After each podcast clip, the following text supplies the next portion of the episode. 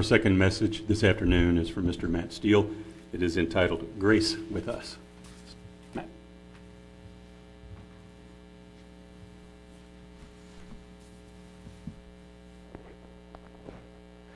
Good afternoon, everyone. Am I on this time, Rick?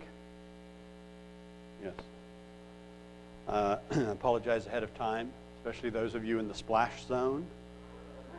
I've got a lot of allergies today, so I will do my best to not, sneeze on you or even fall over. My balance is starting to go as well, so that's always fun. If I do fall over, just carry on. Yes, it's fine. So the other day, I was talking with my boys, and we have just the most amazing and interesting conversations around the dinner table sometimes. And this particular time, he asked a very simple question. He said, Daddy, what is grace? And that, at first, well, that's an easy question, right? It's an easy, I can answer that. So I took a few seconds and I thought, well, how should I say this? Well, son, God's grace is His mercy towards us, His pardon of us, even though we don't deserve it, even though our ways are far from His ways. God's grace is unmerited favor towards us. We didn't do anything to earn it. He had grace towards us before we even knew who He was or that He existed. He had grace towards us. And he seemed happy with the answer. Okay, I got my dad points for the day. And hopefully he'll remember that, because these things are true. But then as I thought about it, it just didn't seem sufficient, because grace is huge. Grace has so many facets. There's so much in the grace of God towards us. So much in His plan. So much in His word that He's revealing about His grace. And so it just didn't seem like enough. And so it germinated an idea for, with God's grace, I may add, for this message today. So how can we describe God's grace? Just with words. That's the task of the day. That's the challenge of the day, to describe God's grace. We have to truly consider it. And when we do, we really should be filled with wonder when we consider God's grace towards us. And I'm not just talking about what the Scripture says, because the Scriptures are full of beautiful imagery of God's grace. But each one of us has God's grace in our lives. Events and times, things that happen to us that could only have been by His grace, by His favor towards us. Grace in many ways is the manifestation of God's love, isn't it? It is almost the action arm of His love. It promotes Him to do things for us, to provide for us, to intercede for us. And it's the reason that we're all here in the beginning, in the first place. That He created us is in His grace, by His grace. And then, once created, we did really well at behaving and living up to His desires for us, didn't we? But still, even with falling short, God provides grace to us. And all of humanity is still here because of His grace. Grace is the reason that God is still with us, personally, individually. That grace is the reason that He's still with us, because we know that we have failed at times, that we have sinned, that we have fallen away from the path that He wants us to follow, because it's healthy and it's good for us. And we have fallen from that grace. And yet, He is still gracious towards us. Grace is far more than we can just say with words, because it is, in many ways, I think, part of the nature of God. And for us, these insignificant little beings compared to Him, to understand God's nature, to try and envision and get our mind around the being that created all that there is and that still loves me. God's grace. But we are given some wonderful examples. And so over the next few minutes, I want to maybe give Benjamin and myself and maybe the rest of us a different answer, a better answer, an expanded answer of what God's grace is. It's interesting, if you do a lookup in a Bible software, you find a lot of statements of God's grace. And they're just where the word is used. If you were to expand that where the actions of God, His graciousness towards us, I'm sure that would be multiplied immensely.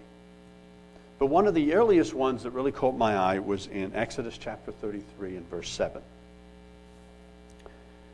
And I probably read this scripture before. It's maybe a by-the-way scripture onto the next part. I think the next part is really focusing on the tabernacle and the building of the tabernacle. It's easy to skip over this passage. So in verse 7, Exodus 33, verse 7, Moses took his tent and pitched it outside the camp, far from the camp. Which I don't blame him. I mean, he's trying to get away from all the Israelites, right? I mean, I'd probably do the same. And he called it the tabernacle of meeting. And it came to pass that everyone who sought the Lord went out to the tabernacle of meeting, which was outside of the camp. And so it was, whenever Moses went out to the tabernacle, that all the people and each man stood at his tent door and watched Moses until he had gone into the tabernacle. And it came to pass, when Moses entered the tabernacle, that the pillar of cloud descended and stood at the door of the tabernacle. And the Lord talked with Moses. But all the people saw the pillar of cloud standing at the tabernacle door. And all the people rose and worshipped, each man in his tent door. So the Lord spoke to Moses face to face, as a man speaks to his friend. And he would return to the camp, but his servant Joshua, the son of Nun, a young man, did not depart from the tabernacle. So just think of that. Just think of being Moses, walking out to this tent. What am I going to say to God? What am I bringing to Him? The concerns of the people, my concerns. What's going through his mind? He's walking out there to this tent, to this meeting place. And he knows that he is going to meet with the Creator, the one that just led the children of Israel out of Egypt and did all of His wonders. And he's just going to talk to Him face to face. What was that like? I mean, I get nervous around famous people. I mean, if you're meeting somebody that maybe you'd admire, you have a lot of respect for, your tongue gets tied, you say silly things, or you think you say silly things. But here he was going to talk to God, to the Lord, to Yahweh, the great I am. He's going to go talk to Him face to face, just like you and I would meet. An incredible experience. How would you handle it? What would run through your mind? What words would you use? Would you be really careful in what you had to say? Nothing frivolous, I imagine. Right? You would go in there with respect, with love, but there would be real conversation, important words shared between one another. But how can this be? How can this actually happen? How is it that Moses can talk face to face with God? Didn't Jesus say that no one had seen the Father? John chapter 6, verse 46, he says, "Not that anyone has seen the Father except he who is from God. He has seen the Father." So who is this Yahweh? Because that's the term that's used for Lord in this passage, that Moses is talking to face. Who is this? There's no one who's seen the Father. And if we don't believe Jesus, then we might as well go home. So, who is this one? Well, of course, it is Jesus. It is Jesus. It is the one we know as Joshua later, as Jesus.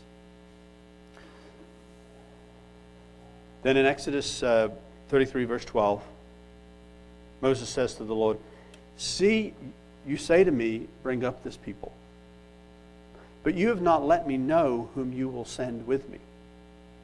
Yet you have said, I know you by name, and you have also found grace in my sight. Therefore now, I pray, if I have found grace in your sight, show me now your way, that I may know you, and that I may find grace in your sight. And consider that this nation is your people." There's a lot going on in here. But also, he's just like us, isn't he? God, I need to hear your voice. I need to know that you're with me in this challenge, in this difficulty, in this decision, whatever it may be in life. I need to know that you're with me. If I have found grace in your eyes, almost approving it. There's almost a, well, if I found grace, then will you do this? That I may know you, find grace in your sight, and consider that this nation is your people. You know, one of the things that we also take for granted, because we know the story, right? We know the story of Israel and their journey through the wilderness for 40 years. And we know all of this. But at this point, I don't think Moses knew if God was going to stick around. Because if you remember, if he understood the story of the patriarchs, he would have known that God came and visited Abraham, and then he would go away for a while. And he would come back and visit again. Not that God was afar off, but there's a very much an obvious interaction that comes and goes. The same with Isaac and Jacob. And so here is Moses, perhaps a little petrified, because he's just brought this whole nation out of slavery. You know, God has brought the nation out of slavery. But Moses is this human leader. Are you going to stick around and help me with this? Who's going to come with me? Who's going to help me in this? This huge challenge. And he doesn't want God to forget that these people are his nation, are his people. So who is going to go with him? So that's why he says, "See, you say to me, bring up this people, but you have not let me know who you will send with me. Yet you have said, I know you by name, and I've found grace. You have found grace in my sight. Therefore I pray, if I have found grace in your sight, show me your way." Which is the way that you want me to take these people? "That I may know you, and that I may find grace in your sight, and consider that this nation is your people." And then God replies. The Lord replies, he says, "My presence will go with you, and I will give you rest." My presence will go with you, and I will give you rest. And this is a central part of God's grace. God's presence with us. His dwelling with us. And what we're getting ready to do in just a month or so? To tabernacle with us. To dwell with us. The same promise that God gave to Moses is the same promise that he gave to us. It is the proof that we are his people. It is that central piece that Curtis was talking about, being able to give an answer. It is the proof to us that God is with us. God's grace is present in us.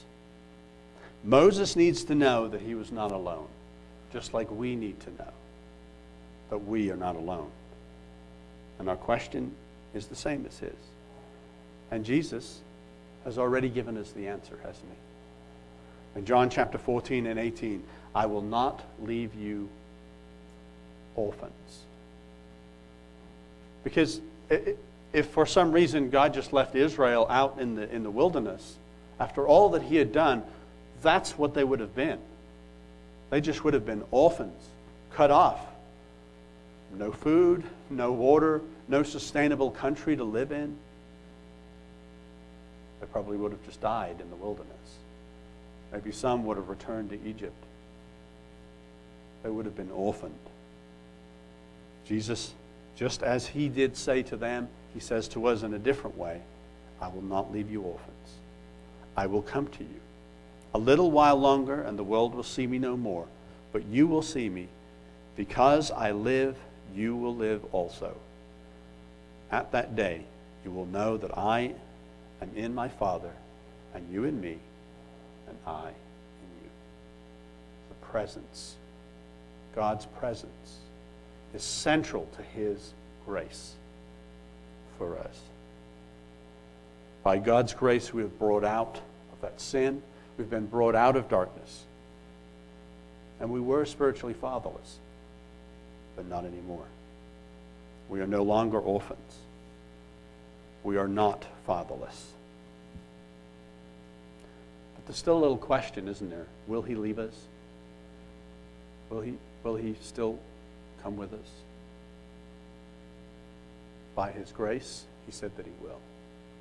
And Moses shows us right here, all through his life, the Lord never left him. And I also find it interesting, that passage when God says, my presence will go with you and I will give you rest. And certainly, God can give him different kinds of rest. But I wonder if that's alluding to the rest that God was going to bring to Moses at the end of his journey, when he really did lay him to rest in spite of his strength. In spite of the fact that his eyes were not dull, God had a very particular plan of grace working out in the life of Moses, and then would lay him to rest. Interesting. God never abandoned Israel in spite of everything that they did to try and push him away. Therefore, we can have faith that God will not abandon us. I'm not sure you noticed, but at the beginning of the passage that we read in verse 7, there's something else interesting that's going on. It says, Moses took his tent and pitched it outside the camp, far from the camp, and called it the tabernacle of meeting. Whose tent was it?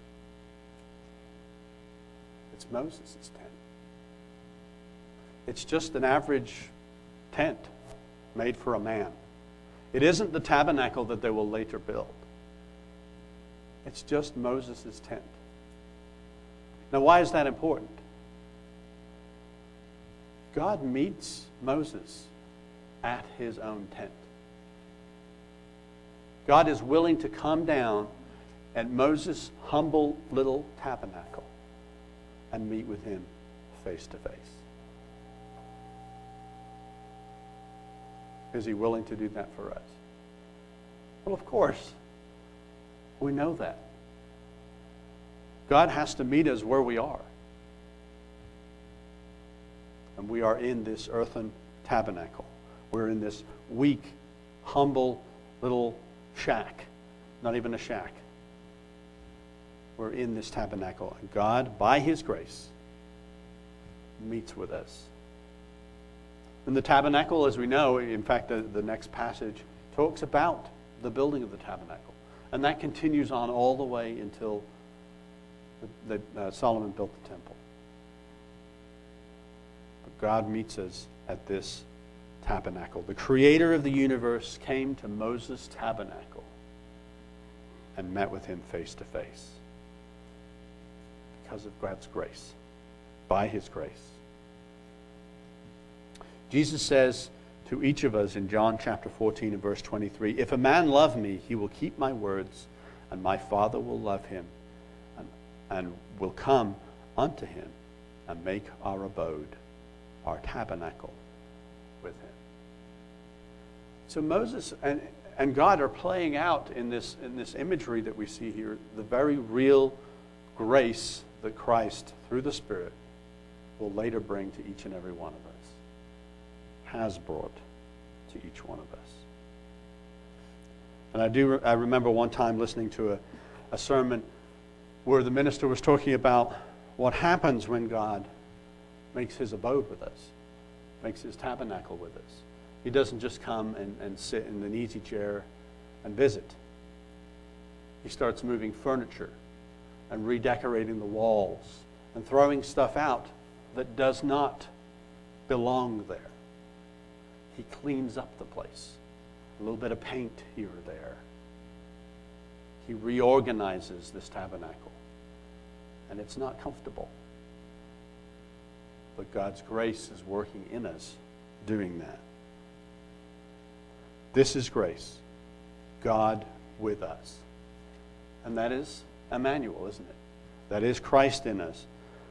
God coming to our tabernacle and making his home with us. A place where we can, through the Spirit, meet with him face to face, as Moses did.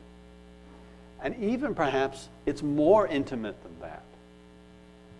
And when two friends are meeting face to face and they're having a deep, mutually beneficial conversation, sharing and exchanging ideas, there's still the ability, isn't there, to hold thoughts aside and not say certain words. But the relationship that God has with us through his Spirit is closer than that, deeper than that, if we'll let it, if we will share with him our deepest fears, our strongest desires, and allow his Spirit to communicate with us.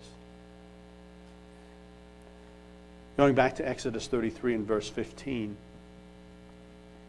it says, "Then he," Moses, "said to him," the Lord, "If your presence does not go with us, do not bring us up from here. For how then will it be known that your people and I have found grace in your sight, except you go with us? So we shall be separate, your people and I, from all the people who are on the face of the earth." Don't tell us to go anywhere else. Don't send us somewhere else if you're not going to go with us. It's the only way we know that we have your grace, that we have your favor. Don't leave us. And it's interesting that Moses, he's not exactly questioning, but he's making God repeat it, isn't he? Are you sure you're not going to leave us? Am I truly lovable? Do I have worth? Will the Lord really come to me? Will he really come and live with me? Same questions that every single person, might ask, and they're at their lowest in prayer. In the end, that's the only real test. You know, I've seen that on the face of my child one time. I won't say which one it was. But I was holding one of them, and the other from across the room had the look of, "Oh, do you love me the same?" I could just read it. And I went over and I scooped him up and held him just the same. And that is grace. That is God's grace done in our lives to bring us all to him and him into us. God says to us, just as he said to Moses, "I will also do this thing that you have spoken, for you have found grace in my sight, and I know you by name." I know who you are, Moses. I know you. I will do these things. I will stay with you. And he did. He, Jesus, and the Father know us by name. They know us by name. and they are staying with us. We have found grace and favor in their eyes, and they have made their abode with us as proof, the evidence of God's love and his grace. And then Moses says something really incredible, because, again, this is God he's talking to. and yes, he's his friend. And they are meeting face to face. But Moses wants more. Moses wants something else. And in verse 18 he says, "Please show me your glory." I mean, I find that bold. It's not enough that you're friends with God and that you meet face to face, but you want to see him in all of his glory. That's pretty bold. And then God says this. He says, "I will make all my goodness pass before you, and I will proclaim the name of the Lord before you. I will be gracious to whom I will be gracious, and I will have compassion on whom I will have compassion." He said, "You cannot see my face, for no man shall see me and live." And the Lord said, "Here is a place by me, and you shall stand on the rock. So it shall be, while my glory passes by, that I will put you in the cleft of the rock, and I will cover you with my hand while I pass by. Then I will take away my hand, and you shall see my back, but my face shall not be seen."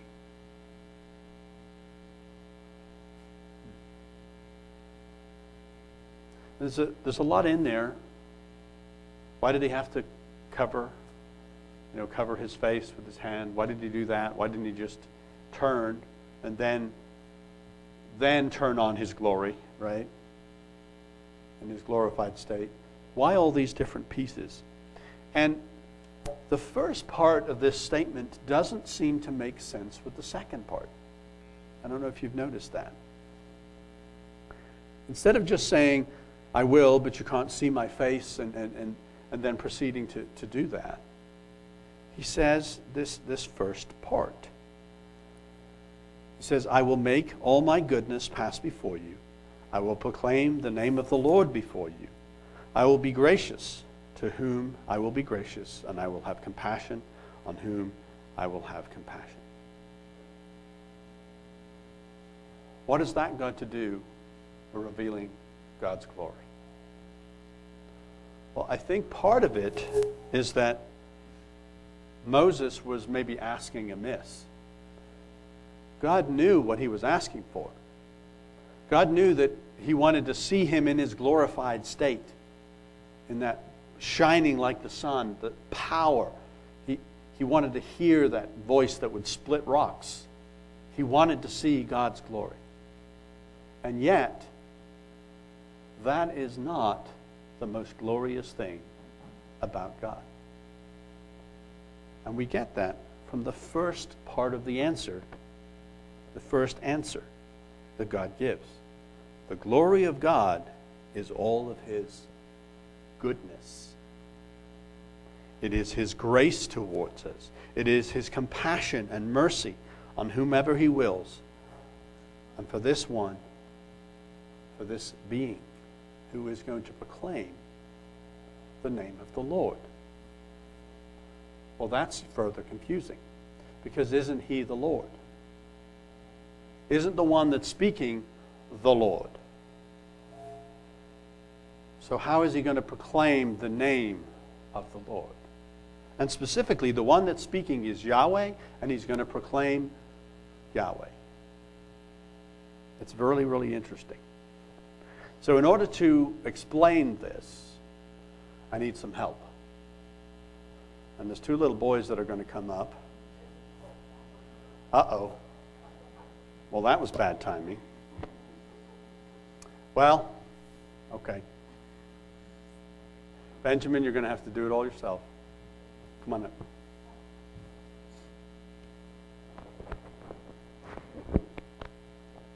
Joseph's going to be so mad. All right. Now, Benjamin is going to read, well, he's going to say the first verse from John chapter 1, verse 1. You remember it? In English or Latin? En principio erat verbum, et verbum erat epideum, et Deus erat verbum. In the beginning was the Word, and the Word was with God, and the Word was God. And here comes Joseph. Come on up here. All right, Joseph. Say it in Latin. In Kibio, erat verbum, at verbum, erat apodeo, apodeo, erat verbum. Awesome. Thank you very much, boys. Going down. Now, you notice that we had a speaking in tongues, right? And then we had a translation, so we're all good here, right? We got the translation. John chapter 1 and verse 1. In the beginning was the Word, and the Word was with God, and the Word was God. And He was in the beginning with God. And all things were made through Him, and without Him was nothing made that was made. In Him was life. And the life was the light of men. And the light shines in the darkness, and the darkness did not comprehend it. There was a man sent from God, whose name was John. And this man came for a witness, to bear witness of the light, that all through him might believe. He was not that light, but was sent to bear witness of that light. That was the true light, which gives life to every man according to the world, and coming into the world. He was in the world, and the world was made through Him, and the world did not know Him. He came to His own, and His own did not receive Him. But as many as has received Him, He gave them right to become the children of God, to those who believe in His name, who were born not of blood, nor of the will of the flesh, nor of the will of man, but of God. And the Word became flesh and dwelt amongst us, and we beheld His glory, the glory as of the only begotten of the Father, full of grace and truth. So Moses asked, show me your glory. And God gave this cryptic answer, because His real glory is what Christ manifested. And, you know, you think about it, John did not see Jesus in His glorified state. Not in the way that Moses was asking for. He saw God's glory in a different way. In the life of Jesus. In His graciousness. His mercy. In the salvation that He was bringing. This is the glory of God. Yes, He is powerful. Yes, He is brighter than the sun. And His presence would just electrify every atom around us. But more glorious than that is God's grace. And that's what John saw in the life of Jesus. God, that was seen by the disciples. They saw that glory in the life of Jesus. Even Paul, who did see some of that other glory, knocked down on the road to Damascus. And all the others saw God's glory manifest in Jesus, in His mercy, in His faithfulness, and His willingness continues in us to stick with us through all of our troubles and all of our trials. Verse 15, it says, John bore witness of Him and cried out, saying, This was He of whom I said, He who comes after me is preferred before me, for He was before me. And of His fullness we have all received, and grace for grace. For the law was given through Moses, but grace and truth came through Jesus Christ. No one has seen God at any time. The only begotten Son, who is in the bosom of the Father, He has what? Declared Him. You remember That's what God's answer was to Moses in the beginning. I'll show you my glory. I will show you my grace. I will show you my mercy. And I will show this one that will proclaim, that will declare the name of the Lord. And so in that passage that we could easily skip over was a promise of the Messiah, of Jesus, declaring the name of the Lord. I will proclaim the name of the Lord before you. And Jesus did. And this doesn't make a lot of sense unless we realize two things. That Yahweh is in fact a family name. A family name. And secondly, that it was Jesus speaking to Moses with the promise of his glory, which is his grace. That God will have mercy on us. He will have compassion on us. And even while we are sinners, that through his own grace, by his own name, the Father and the Son will make their tabernacle with us, his presence with us in this earthly tabernacle, and will never leave us. This is grace with us.